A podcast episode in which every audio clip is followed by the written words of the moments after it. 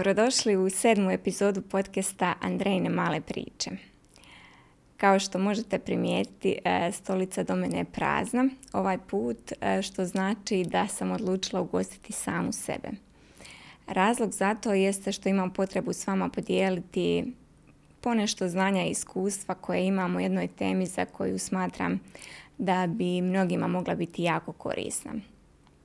Naime, ako ste poslušali moje prethodne epizode, mogli ste čuti da sam sa svojim gostima pričala o odnosu prema djeci, o odnosu s partnerom, o odnosu prema biznisu. A ja danas želim pričati o jednom odnosu od kojeg sve počinje, koji je temelj za sve druge odnose u našim životima. A to je odnos koji imamo prema samima sebi. Ja moram biti potpuno iskrena i podijeliti s vama to da ja odnosa sa sobom nisam bila svjesna pa sve do svojih kasnih 20. godina. Ako ćemo biti potpuno iskreni. Zato što uglavnom potrebu zaraditi na nečim imamo kad dođemo do nekakve točke frustracije i kad vidimo da, da bi se kretali dalje, nužno je da napravimo nekakve promjene. E sad, kako je ta priča išla kod mene? prije nego što sam postala mama, odnosno možda paralelno s tim postajanjem majkom, meni su se pojavila neka prva pitanja o kojima nikad prije nisam razmišljala. A to je ono jednostavno pitanje koje tako lako postavljamo drugim, drugim ljudima na dnevnoj bazi, a to je kako si. Kako sam ja u svojoj svakodnevici? Kako se ja osjećam? Koja je moja dominantna emocija?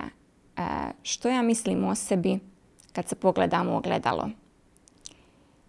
Koji su moji neki obrazci u ponašanju?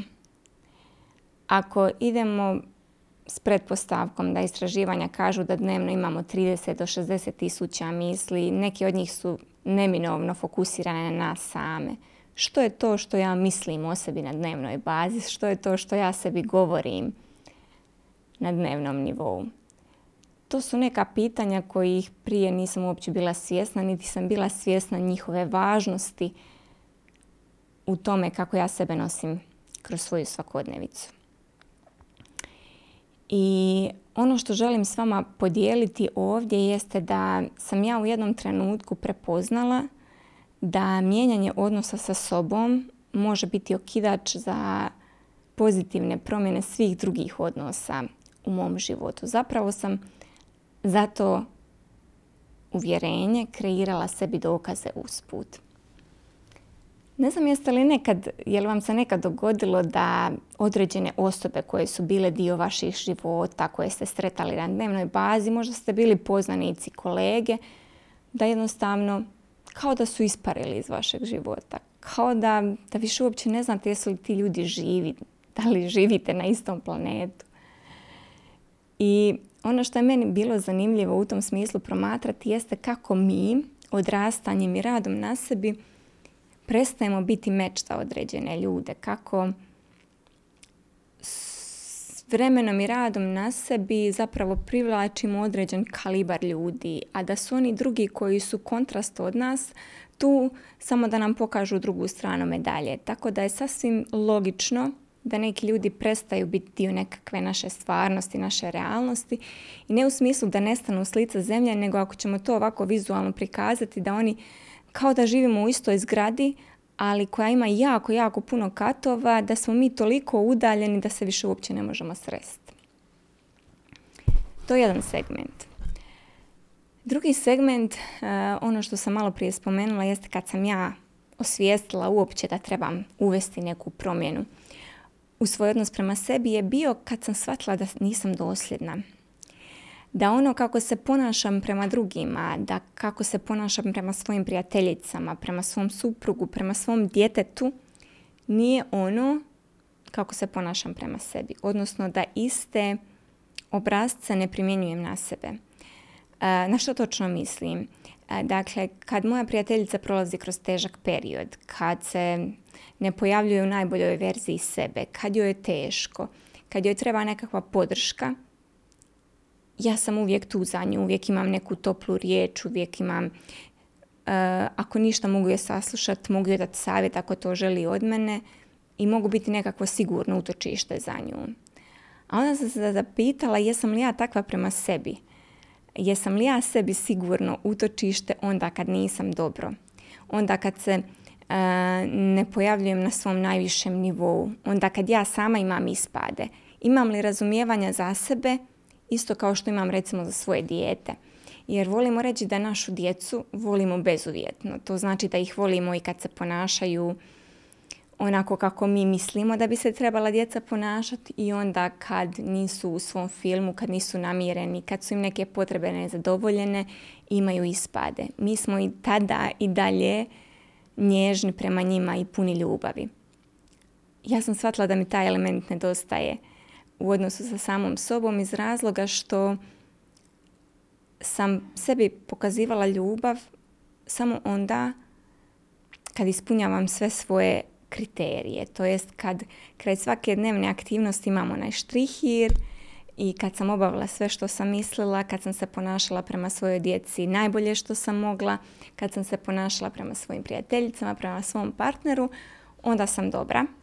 Onda sam dobra mama, onda sam dobra partnerica, onda sam dobra žena, dobra supruga.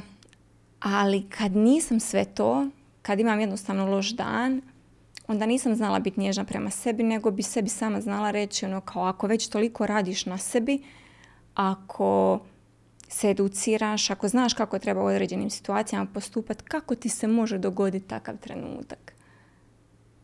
Ono što sam se zapravo pitala jeste kako se može dogoditi da imam trenutak ljudskosti, da imam trenutak slabosti, da imam trenutak kad nisam na svom najvišem nivou kad sve ono što sam naučila nekako u trenutku ispari. I ono što sam odlučila mijenjati u svom odnosu prema sebi, kako bi bila dosljedna i kako bi ono što primjenjujem na sebe prenijela i na svoju djecu, jest da sam taj dio najviše počela mijenjati. Taj dio um, nježnosti, utjehe i sigurnog utočišta za sebe. I onda kad sam dobro i onda kad nisam dobro. Ono što je možda najviše testiralo uh, moj odnos prema sebi jeste bio moment majčinstva. Zašto? Zato što mi kroz djetinstvo uh, najčešće oblikujemo nekakve svoje osobine, odnosno često se zna desiti da, ne znam, kroz upoznavanje s drugima ispunjavamo nekakve spomeni, spomenare, dnevnike i slične stvari, onda nas pitaju ajde nabroji svoje mane, nabroji svoje vrline. I često se znalo dešavati da mi sebe okarakteriziramo i zapečatiramo kao, ne znam, tvrdoglavu osobu, kao nestrpljivu, kao s druge strane upornu, marljivu. Dakle, to su neki pridjevi koje smo sebi kroz odrastanje pripisali, prihvatili ih kao svoje i kao nešto što ne treba biti testirano. A onda kad sam postala mama, odlučila sam, odnosno život me odlučio testirati e, za ono kad kažem za sebe da sam ja nestrpljiva osoba. Zašto? Zato što većina stvari koje sam u životu radila trebalo je biti odmah i sada. Dakle, kad god bi zacrtala sebi neki cilj, imala nekakvu viziju, nekakvu želju koja mi je stavljena na srce, morala bi krenuti odmah u realizaciju i cijelim putem bi se pitala kad će, kad će, kad će to biti nešto, kad ću vidjeti neki rezultat. A onda, kako to obično biva, život i servira točno one situacije u kojima testira tu tvoju osobinu koja jest ili nije u nekakvoj punoj ekspresiji.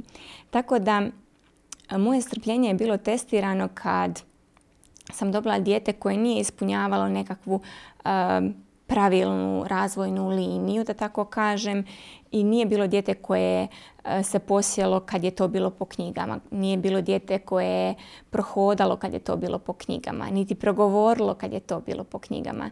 I to je zahtijevalo od mene veliku, enormnu dozu strpljivosti, posvećenosti i praćenja cijelog tog procesa. I onda kad sam to krenula primijeniti za, na sebe, dakle tu istu dozu strpljivosti sam trebala primijeniti na sve svoje procese.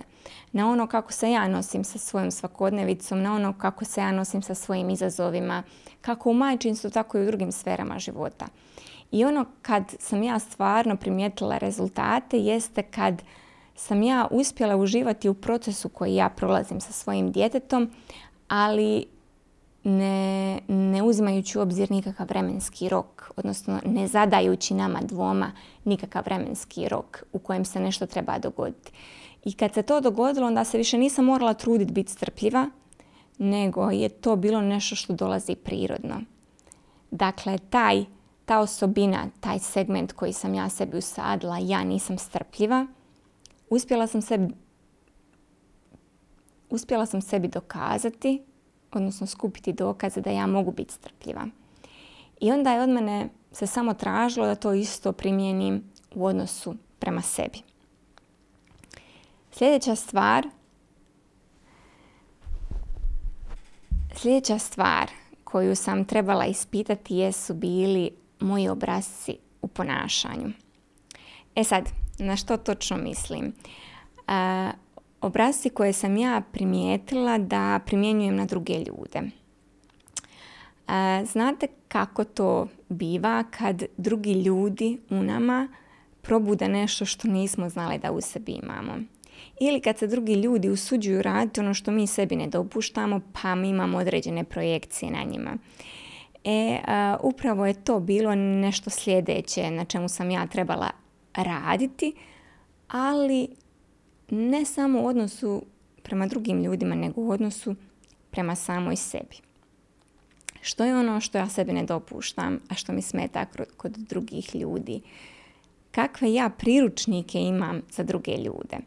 E, malo ću objasniti šta to uopće znači imati priručnik za druge ljude. Svi mi nekako imamo u svojoj glavi e, te neke bilješke kako bi se trebala ponašati idealna mama kako bi se trebala ponašati idealna supruga, idealna biznis žena, da tako kažem.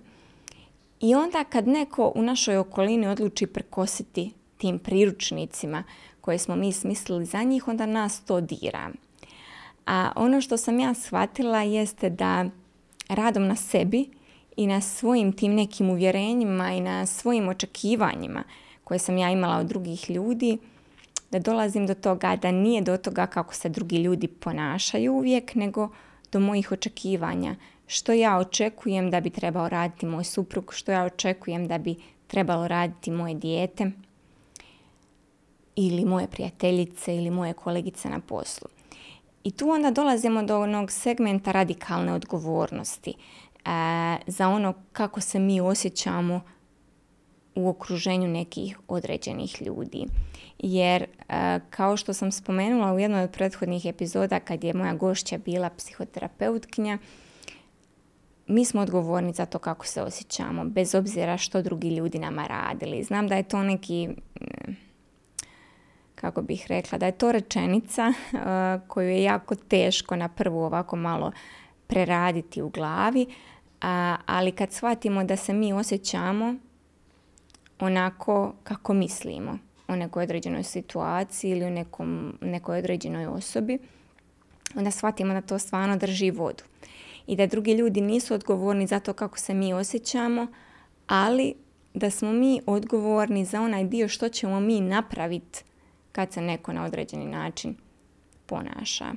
To znači da ljudi mogu ili ne moraju ispunjavati naše priručnike, ali na kraju je naša odluka hoće li određeni ljudi biti u našem životu ili više neće biti. Ono što je bila sljedeća točka u mom odnosu sa sobom je bio segment nekakvih zdravih navika. kad sam se ja zapitala kakva je moja vizija za mene, kako se ja vidim, ja bih zamislila ženu na slici koja živi svoje snove, koja je žena koja ima svoj biznis, koja ima svoju obitelj, koja njeguje određene vrijednosti. I to je, ajmo reći, nekakav rezultat koji se vidi na toj slici. Ali kad sam zagrebala malo dublje u cijeli taj proces kako bi ja trebala doći iz točke ove do točke te žene koja živi svoje snove, trebala sam to podijeliti na nekakve korake. Što ta žena radi? Kako se ta žena osjeća na dnevnoj bazi? Kakve zdrave navike ima u svom danu? Kako provodi svoje dane? Kakve su njezine granice? Zna li ona ljudima reći ne? I ja sam znala odgovor na svako od tih pitanja, ali sam se isto tako uhvatila da u tome da ja još uvijek ne ispunjavam sve te neke odgovore. Da imam u sebi moment people pleasinga, da nekad ne znam reći ne, da zdrave navike imam, ali da ih nisam uvijek dosljedno provodila. I onda kad sam se zapitala, ok, ja želim svoje djeci modelirati određeni način ponašanja za koji smatram da je ispravan i za koji bi volila da njegujem u našoj obitelji, ali kako da ja to u njima probudim, kako da ja to njima prenesem ako se ja sama ne ponašam u skladu s tim. Što me opet izazvalo da poradim na odnosu sa sobom. Što je to potrebno da bi ja bila dosljedna?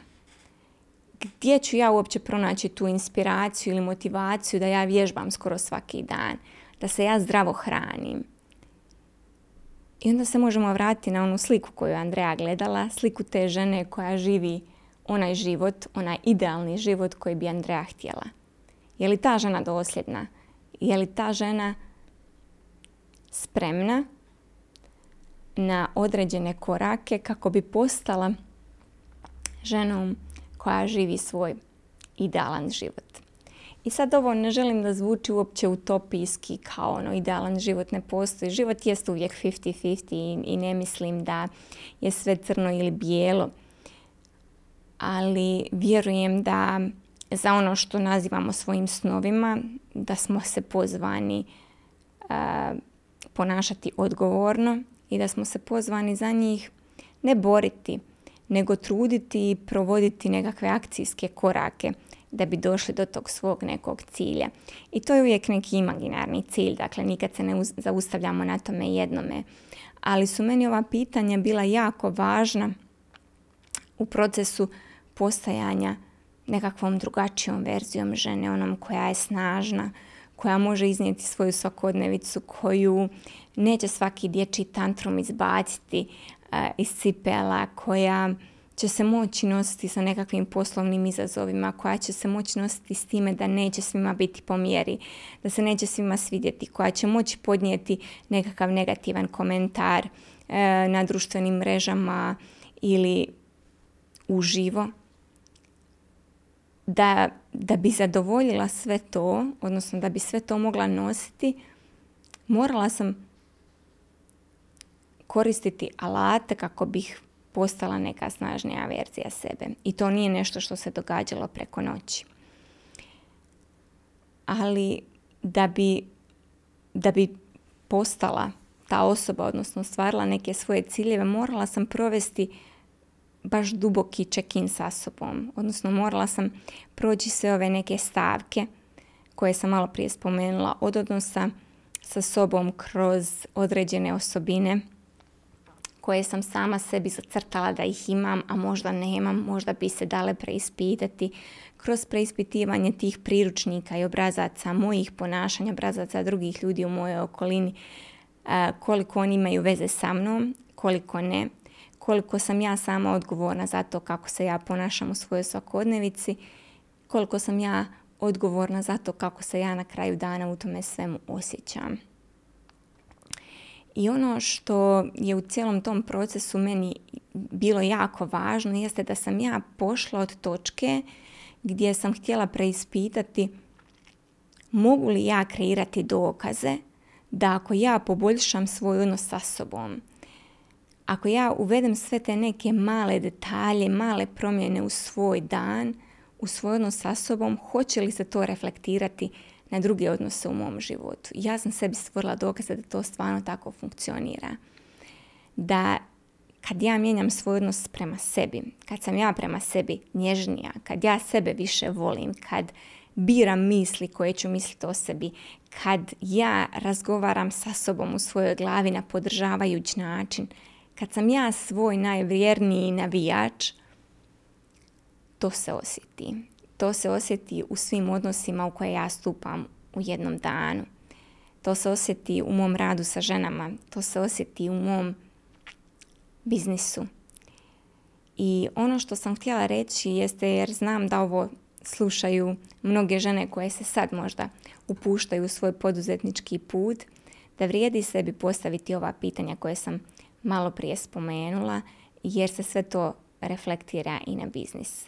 Ja da nisam imala moment u svom majčinstvu koji me izazvao da budem strpljiva, ne vjerujem da bi ikad naučila tu lekciju o otpuštanju vremenskog okvira i da kad nešto stvarno snažno želiš i kad ideš prema tome, svom cilju i kad poduzimaš potrebne akcije, ti nećeš uvijek znati kako, niti što je točno presudilo kad, uh, kad dođeš do svog prvog milestona.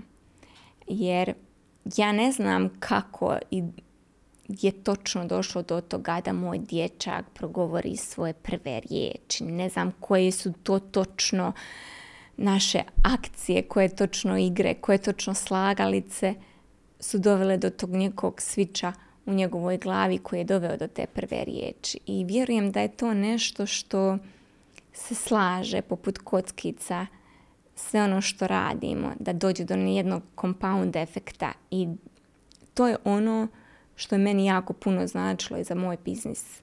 Da sve što ja radim sve oko čega se ja trudim, sve u što ulažem svoju ljubav, svoju pažnju, svoj trud i te kako ima smisla.